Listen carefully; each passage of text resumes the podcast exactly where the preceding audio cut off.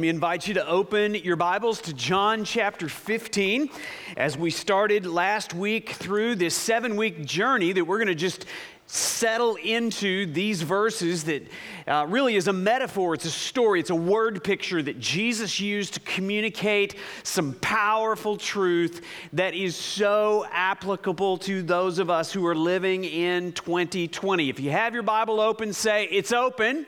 It's open. You can commence reading. All right, I'm going to wait a little bit because there's a few people that are still getting there. Teenagers down the front row are setting the pace. I see one, two, three, four, five. Skip you six, seven, eight, nine, 10, 11, 12 open Bibles on the front row for 13 kids, and he's got his phone open now, so we're all good to go. Are you ready for me to read it? Here we go. John 15, beginning in verse 1 I am the true vine, and my Father is the vine dresser. Do you see the characters in this drama? Jesus is playing the role of a vine. Father God is playing the role of a vine dresser, a gardener, a horticulturist. Uh, and verse 2 says, Every branch in me that does not bear fruit, he takes away. And every branch that does not that does bear fruit, he prunes, that it may bear more fruit.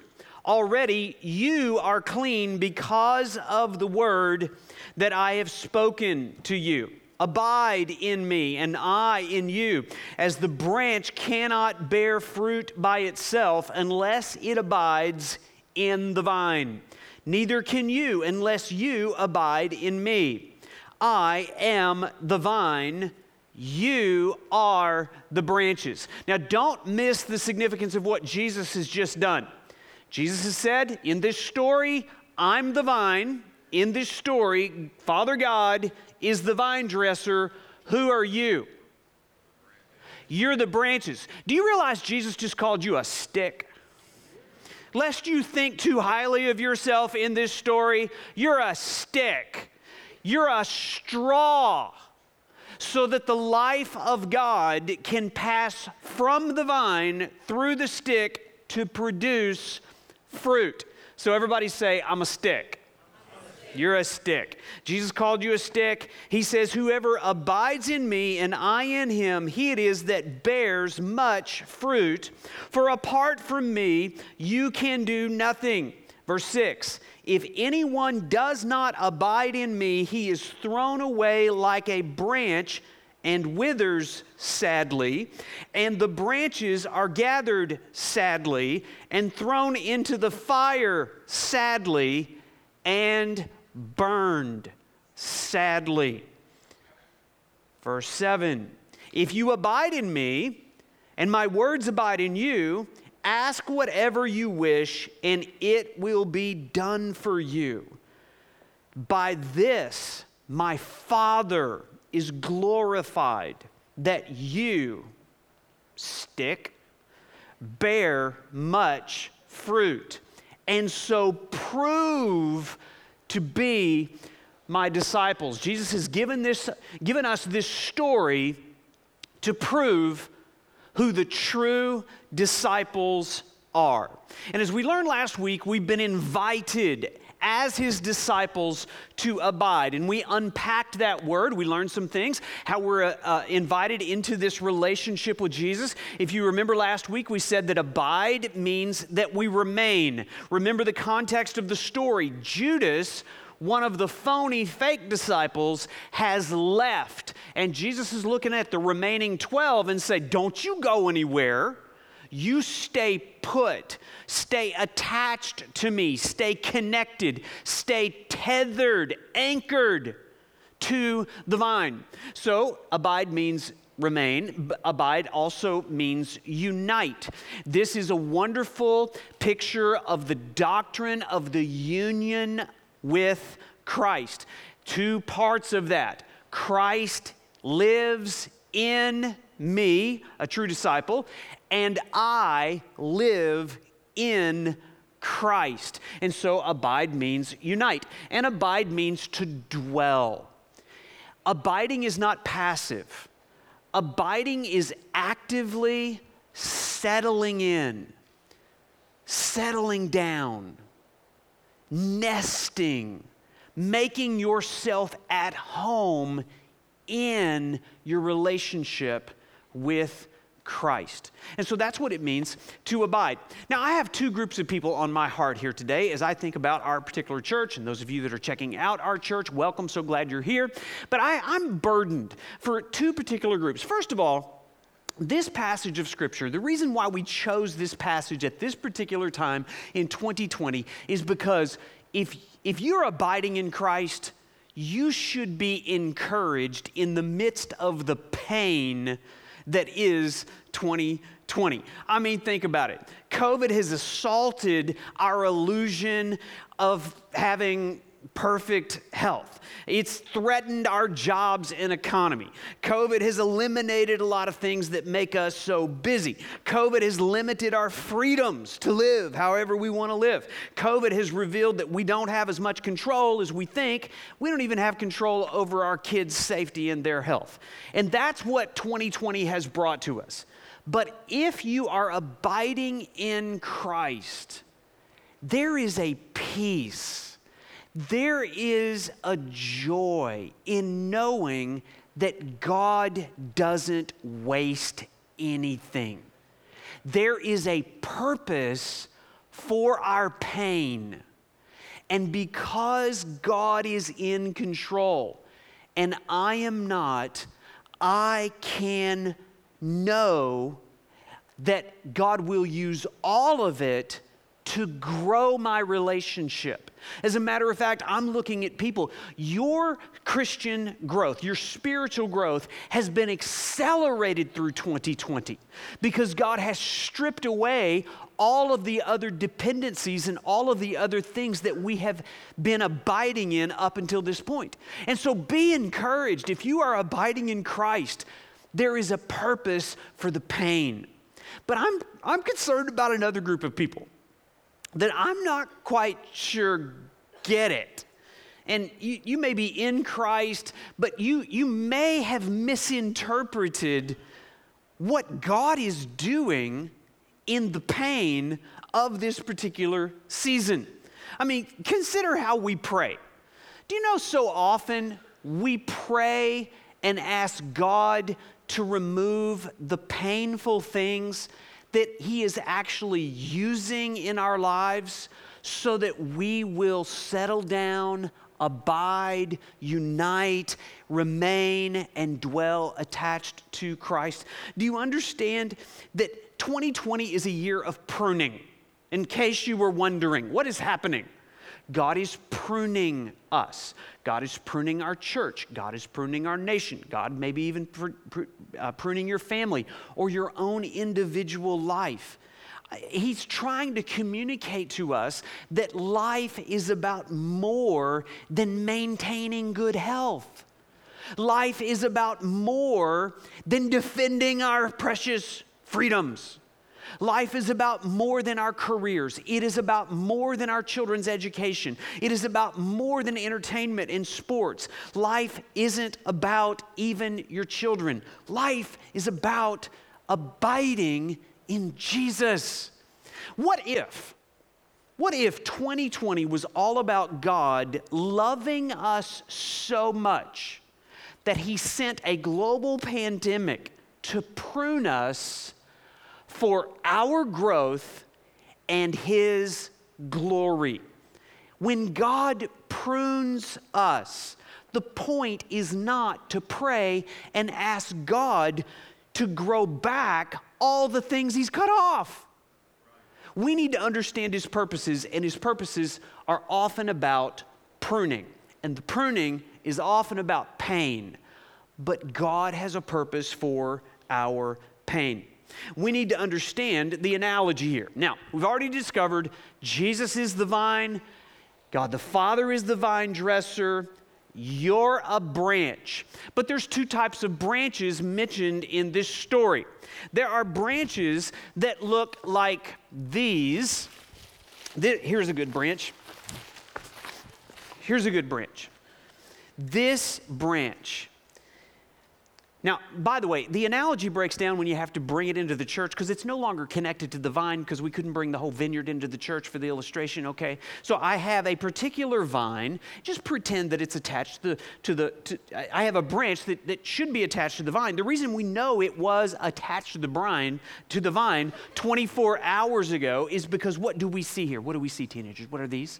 These are grapes, and, and this is a general category called Fruit, very good. We have fruit here. Doesn't this look delectable? How many of you would like to have a grape right now? Here, you take a grape, okay? That's good. I wouldn't eat that because it's a little sour probably, and it's the end of the season. These are not great. This is not a great time to be a grape. But this is what you are supposed to look like as a Christian. You're a stick, but on the other end of the stick is fruit, which represents life and growth if there is life in the branch, it will inevitably produce fruit on the other side. Whatever is on the inside comes out. Understand the analogy spiritual birth, being born again in Jesus Christ, produces spiritual life. Spiritual life produces spiritual, what was that word? Fruit. The question is do you have any fruit on the end of your stick? There's two kinds of branches. This is what we all should be. But you know, the sad reality is a lot of us, sadly, are this. You are a branch that is bearing no fruit. And Jesus tells us the sad end of branches that bear no fruit. What happens to them? They are cut off. They are gathered together and they are burned. It's a picture of hell, it's a picture of eternal judgment. Now, listen, if you die in this condition, it's not going to go great for you on Judgment Day. And what Jesus is saying, remember the analogy, he's actually preaching a sermon about Psalm chapter 80. The, tr- the vine in the Old Testament was thought of as Israel. Jesus says, No, I am the true vine. You can be connected to Israel. You can be born into a religious family, a religious community. But unless you attach, unless you unite, unless you abide in Jesus, you will never bear the fruit and you will sadly end up disconnected from God forever. So, four bushels up here, they represent four kinds of people in this room. Here's the first one. What do we have on the inside? Nothing, no fruit. Now, now listen, some of you last week, when I introduced this concept, some of you got got a little tripped up a little bit because the analogy, remember it's a metaphor. It's, it, a metaphor is not intended to teach fine points of doctrine. If you want to see fine points of doctrine, you need to go over to the book of Romans and dive deep into that about our union with Christ. But some of you get a little tripped up. It's like, well, you know, can you be attached to the vine and then not attached to the vine? Can you bear fruit and then not bear fruit? Listen, I want you to understand what I said last week. This is what I said. I said, what did I say? That's what I said. Our union with Christ is not dependent upon our ability to remain faithful. Our union with Christ is dependent upon Christ's ability to remain faithful. We believe in the doctrine of eternal security based on God's election, based on God's justification, based on the reversal of the curse that we have been united with Christ and as we are united with Christ, we are secure in Christ and we will inevitably produce fruit. But understand if you produce no fruit, if you have no life, it's because there has been no birth and there's been no union with Christ. So if you're in this bucket, at, this church exists, this service exists, this sermon exists to get you out of this bucket and into this bucket. Now, here, here's, here's a few of you. Um, we have three grapes. Um, there's fruit, but it's not real healthy. And it's been a long time since we've seen a grape. Um, you have to look really hard under a bunch of stuff to find some, there's life, but there needs to be growth. Now, if you're in this bucket, you need to be in a small group. You need to be in your Bible. You need to be reading it 100 days for the last 100 days. Um, you need to be in prayer. You need to come and probably confess some sin. You probably need to talk to a pastor. Um, we need to accelerate your growth, okay? So, I'm so glad that some of you are here, but I would rather you be here. Look at what we have here. We, we, have, we have some fruit and this is growing. As a, in, in, in, this analogy, Jesus mentioned all four of these buckets. There are those that bear no fruit, and the branches are cut off. Then he says there are some that bear some fruit, but then there are some that bear much fruit. They've grown in Christ. And then finally, he mentions this. These are my favorite people in church. They send me encouraging emails, not mean emails. That, they're in those buckets, okay? These people, they actually enjoy worship. They actually love to pray. They pray about things that do not relate to God removing all the painful circumstances in their life. They understand that God is not, that the gospel is not pros- about prosperity. God doesn't exist to make me happy. God doesn't exist to glorify me, I exist to glorify Him. And the way that I glorify Him is through fruit bearing. I understand that pain is an inevitable part of life. How many of you, please, everybody, please raise your hand. How many of you want to look like this in your Christian life? Everybody, raise your hand. You got to keep your hand in the air. Do you know? How many of you want to be pruned? Keep your hand in the air. Oh, hands going down. Hands go- All right, here's the deal. If you put your hand down, you're never going to get to this bucket. The only way to bear much fruit is by going through the process that Jesus described as pruning. So that's what we to talk about. See, not only have I been invited to abide, I am pruned to produce. God is going to prune me because God is concerned about my growth and His glory. So I want you to understand pruning is essential for growth. It is not optional. This is not for super human Christians and like an elite class. Pruning is for every Christian because he wants us to grow. Good gardeners grow, know this. Good gardeners know that pruning is the best thing that you can do to stimulate growth. It's more important than stu- sunlight, it's more important than water, it's more important than fertilizer. A vine dresser's job is to bring out the very best in the vine. It's to maximize the vine's potential. It's to develop it. It's to remove any hindrance to growth, to, to disentangle and eliminate anything that might be choking out life. So, what does God do like a good gardener to the branches on the vine? He attacks it with a knife. Does that feel like some of what you've been going through in 2020? Does it feel like some things have been eliminated and cut off? Understand, God loves us so much, He examines us to see what is hindering our present and future fruitfulness. God will remove anything and everything that gets in the way of my growth. He knows that other vines can become artificial sources of life and he invites me. He says, I am your life. I am your true vine.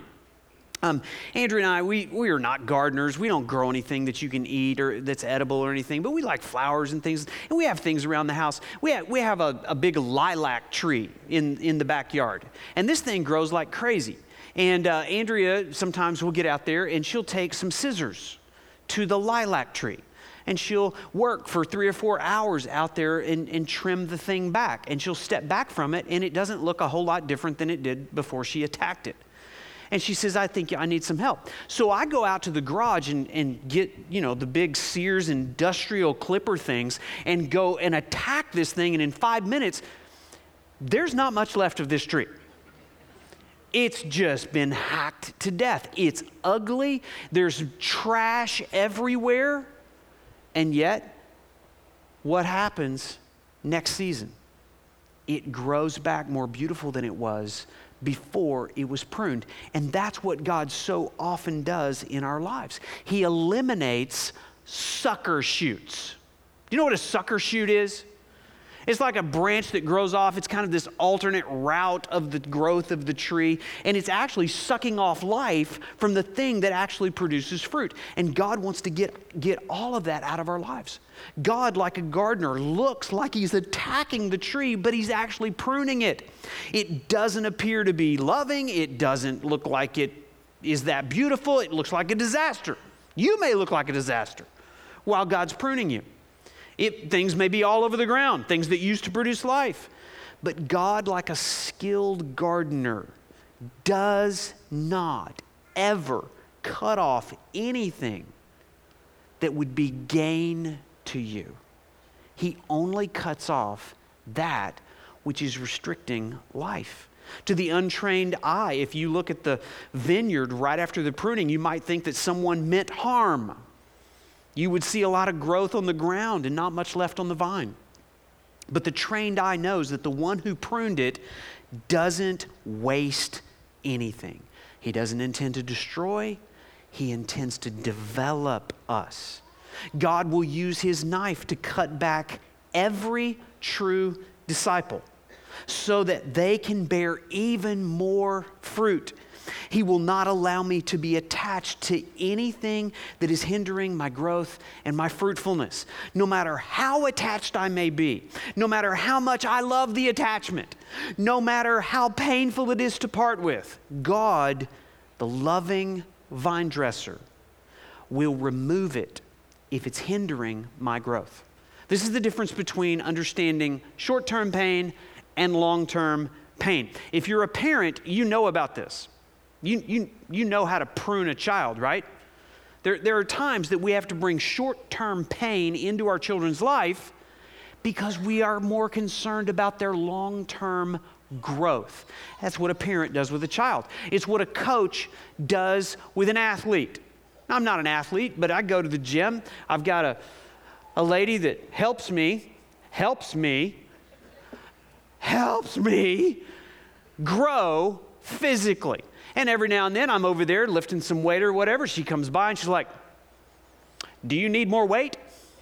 Nope, doing just fine. Just doing, doing, doing just fine. And she's suggesting here those muscles are not going to grow by lifting so little weight. Here, let me make things heavier. Let me make things harder for you. Why? Because she is more interested in my growth than she is in my comfort. You understand this on a lower level. And yet, how often do we ask God, God, could you make things a little harder? I want to grow. God, could you add a little more weight? I want to grow. And you'll never invite this, but you don't have to because it's an automatic blessing God gives to every true disciple. Not only does prune, is pruning essential for growth, pruning changes my perspective on pain. The tool that God uses is a knife. It's sharp, piece of metal coming into my life. So, what does He allow? He allows difficulty. He allows opposition. He allows trials to bring to the surface things that are sucking life from me. And whether you are abiding in Christ determines how you interpret the pain in this world. If you're abiding in Christ, you can rejoice. Things are harder today. I'm going to grow. I'm going to bear more fruit for the glory of God because it was harder today than it was yesterday. I, I, I'm God. Anytime you want to um, move us to another season of growth and not pruning, I'm fine with that. But if, if the assignment today is pruning, I'm in you, you're attached to me. I didn't sign up for an easy life. I signed up to bring you glory. And if growth brings glory, then growth means pruning. And, and I know so many people that cannot embrace this kind of theology about God. They do not have a theology of suffering that aligns with John 15. They believe that God exists to make them happy, healthy, and wealthy. And if you believe hard enough, you'll never lose anything you want. That is not the God of John 15. That is not the vine dresser. That is not the relationship that we've entered into. But for those of us that understand our union with Christ, if you're abiding in Christ, you know that all the pain comes with purpose, all for the sake of pruning. God has two purposes for pain, okay? Understand this. If you're going through a season of pain, it's probably for one of two reasons. And I want to distinguish those two here uh, because there is, a, there is a difference between pruning and discipline. I want you to understand that. notice this. Uh, this passage of scripture in Hebrews chapter 12. Now, before we read this passage, let me, let me understand, let me help you understand. Romans chapter 8, verse 1 says this There is therefore now no condemnation for those who are in Christ Jesus. Do you see the union with Christ? Do you see the branch in the vine? It's talking about our union. If you are in Christ, there is no condemnation. There is no punishment. All of your condemnation, all of your punishment was absorbed by Christ on the cross. You will never pay for one half of any sin you've ever sinned again, that you've ever sinned. All of that was taken upon Christ. If you were to pay for one half of 1% of any sin you've ever committed, you would go straight to hell. All of it was taken upon Jesus. But now what happens when we sin because we still sin. Do you still sin? Let me put it another way. Does your wife still sin? Yeah, your children still sin. Yeah, it's, it's, easier to sin in them, right? So, what happens when they sin? Understand, God loves us so much. This is what happens. He says um, in Hebrews chapter 12, Have you forgotten the exhortation that addresses you as sons? My son, do not regard lightly the discipline of the Lord. Discipline's painful.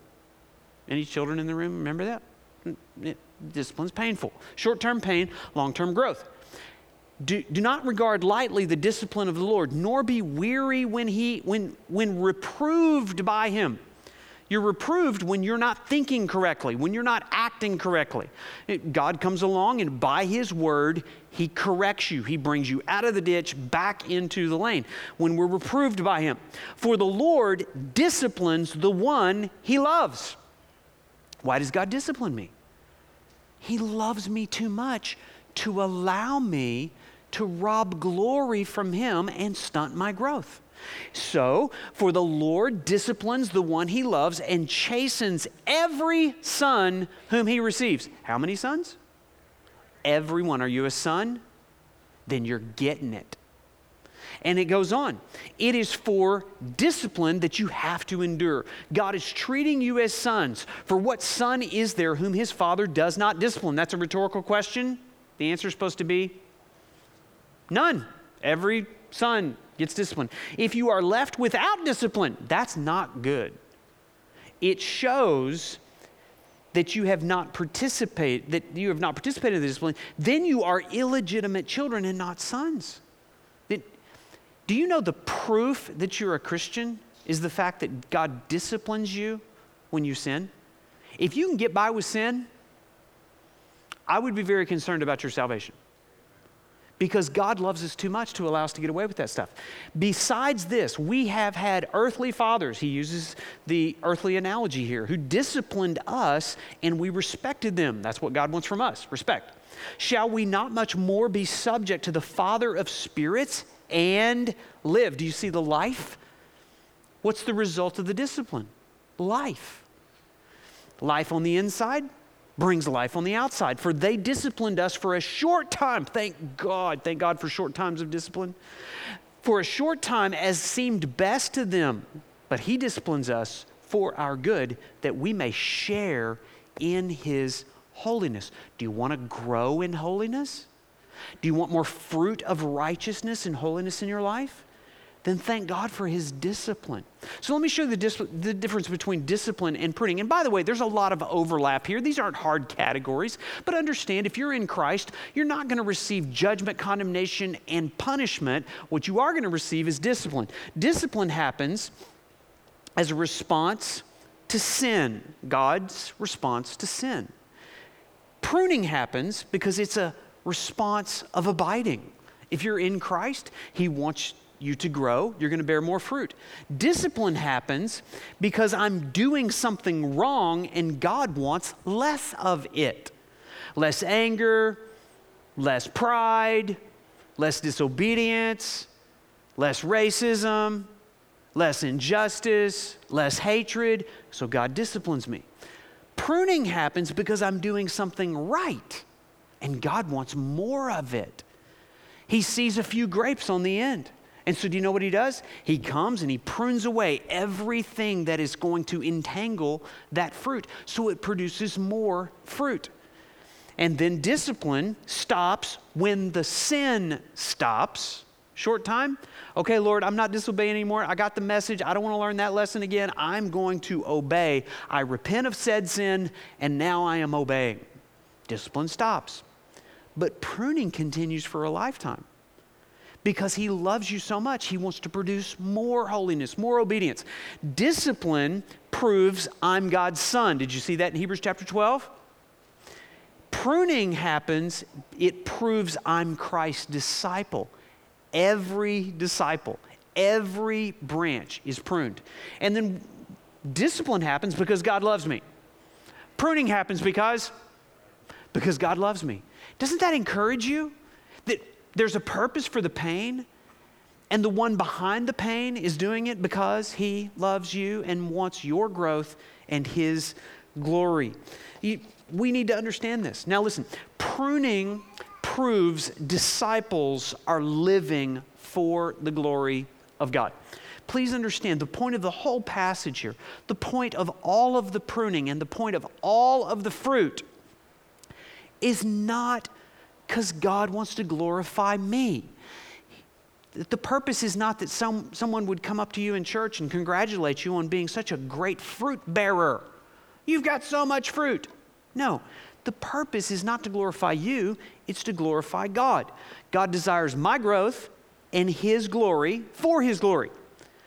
Understand, you won't grow without pruning, and you won't endure pruning without abiding, and you won't bring much glory to God until God brings much growth out of you. Do you want to glorify God? There's, there must be much growth. Do you want to glorify God? There must be, must be much pruning. Look at the last verse there, verse 8. It simply just says that. By this, my Father is glorified, that you bear how much fruit? Much fruit. He's glorified by much fruit. Much fruit, much glory to God. Little fruit, little glory to God. No fruit, no glory to God. By this my Father is glorified that you bear much fruit. And when you do that, you prove that you are his disciple. Pruning proves disciples are living for the glory of God. Now, I want, I want you to stop taking notes. If you're a note taker, stop it. I just want you to listen to the Holy Spirit for the last five minutes, okay? How do you respond to pruning? And I, I, want you to open your ears to the voice of God right now and let's identify the things that God wants to grow. Let's identify the things God wants to prove.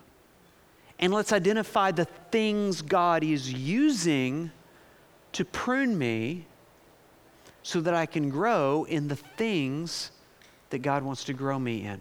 How do you respond to pruning? First of all, give God complete access to every branch in your life. Think about the different categories of your life. I mean, you've, you've, got, you've got your financial life. you've got your social life, you've got your church life, you've got your family life, you've got your marriage life, all those different areas. Is there any particular branch that you have said to God, that is off limits? Don't touch that branch. You know, usually what needs to be cut off is not visible. It requires the vine dresser peeling back the most visible parts of the branch to get down underneath the surface. He has to push away and uncover and ultimately cut off things that we never saw coming. What kinds of things? Things you love. He'll cut off things that you think you need, things that currently you are dependent upon. He'll cut off things that you saw previously were bearing fruit, things that tempt you to worship them. He'll cut off things that distract you from God's word, things that entangle you, things that give you the illusion of productivity, things that cause you to lose focus, things that drain your energy, things that consume your time. He'll cut off things that limit your potential because He loves you. So, what are those things? Have there been opportunities that have been cut off for you in 2020? Relationships? Has He cut off some of your influence? Has He cut away your freedoms? Has He cut away your idols? Pleasures? Information? I want to know every detail at, that every medical person on the planet knows about this virus. We don't have all the information because we don't know. And yet, it's been cut off. Has He cut off your health? Have you gotten sick? Has He cut off your strength? Has He cut off your clarity of mind? Has He cut off educational opportunities? Has He cut off finances, possessions, abilities? God is pruning you. Will you give Him access? Understanding that, Lord, this hurts. It's ugly. And yet, because I know you want my growth and your glory, you have access to all of it. Give up your right to control your branch. Pursue a life that is better and more fruitful than the life that you are currently living. Live a life dependent upon a life within that is supernatural and has a greater strength than you currently have. How do you respond? Trust God's tools and God's timing. What are God's tools that He's using right now in your life? They're usually things that you would avoid, things you hate, things that might seem demonic to you. God might use things that you would pray for Him to remove. God might use things that seem unjust. God may use things that you can't control, things like viruses, cancer, arthritis, back pain, injuries, physical or mental limitations, difficult assignments, difficult people unreasonable professors, unemployment, unjust treatment, jail, sinful actions of others, maybe the knife that God uses to prune you, opposing political parties, oppressive governments, rogue nations, parents, children imperfect pastors and imperfect churches. How about God's timing? You never know how long it's going to be. You don't know if you're going to be in a season of pruning for a short time or a long time. I can guarantee you it's almost always longer than we wish it would be. Thirdly, look forward expectantly to the fruit coming in the future. This is what it means to live a life of faith, believing that God is good, God is in control. He holds the knife, He understands what He wants, and He's going to get it. You know, early pruning, a young vine, a young branch, um, addresses the most obvious entanglements. But later pruning deals with things that are much deeper things in my life, my values, my identity. And God wants to prune away certain attitudes in me that may never show up on the surface, but God will prune me even deeper. What things does God want to grow in me? He wants to grow my love for Christ not just some religious exercise, not just some ceremonial, formal religion. He wants to grow my love for Him. He wants to grow my faith in Him. He wants to grow my obedience to Him. He wants to grow my holiness, my contentment, my joy, my peace, generosity. He wants to grow my patience. He wants to grow humility and character and wisdom. He wants to grow my ability to love my wife and my children. He wants to grow my skill in parenting. He wants to grow my leadership. He wants to grow my influence. He wants to grow my endurance. Can I ask you, have you given Jesus access to every branch on your tree? This is what I want you to do. I want you to stand with me, bow your heads, close your eyes for a moment. Remain here. Let your mind remain here dwell in the word picture that we've just heard. Jesus is the vine. Can I ask you, are you attached to him? Honestly, do you see fruit? Do you see growth? Do you see spiritual life that flows from spiritual birth that produces spiritual fruit? Unexplainable, apart from the attachment to Jesus Christ. Do you see that? If you do not see that, understand the warning. The branches that bear no fruit will be gathered together, thrown into the fire, and burned. That doesn't have to happen for you. You need to come to Christ. You need to repent of sin. You need to come into union with Christ that can never be severed. You need to be forgiven. At the end of the service, there'll be pastors here at the front. All you have to do is to come to one of us and just simply say, I want to be in union with Christ. I'm coming to Christ. What do I do? We'd love to lead you in committing your life to Christ so that you can know for certain that you are in Christ. There's others of you. You think about those three other buckets up there. Some of you are like, man, I, I saw a grape about five years ago.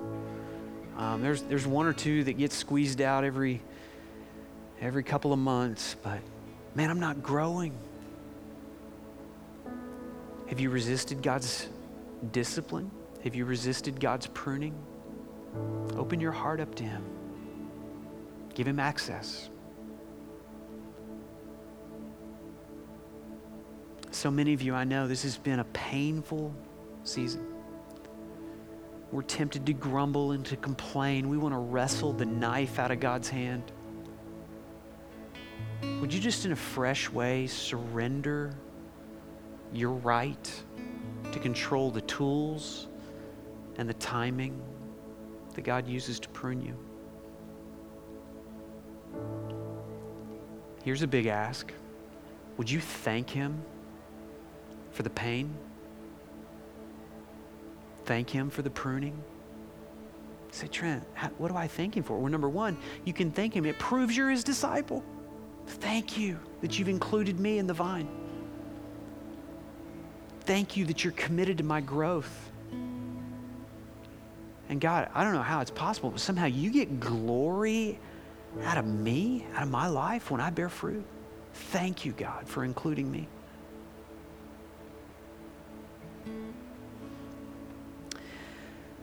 Father, we, all of us, desire what you desire in our lives to, to see life just pulsating from us. We don't want to be in some kind of relationship where we're trying to grind it out. Lord, we just, we just, we're just a stick.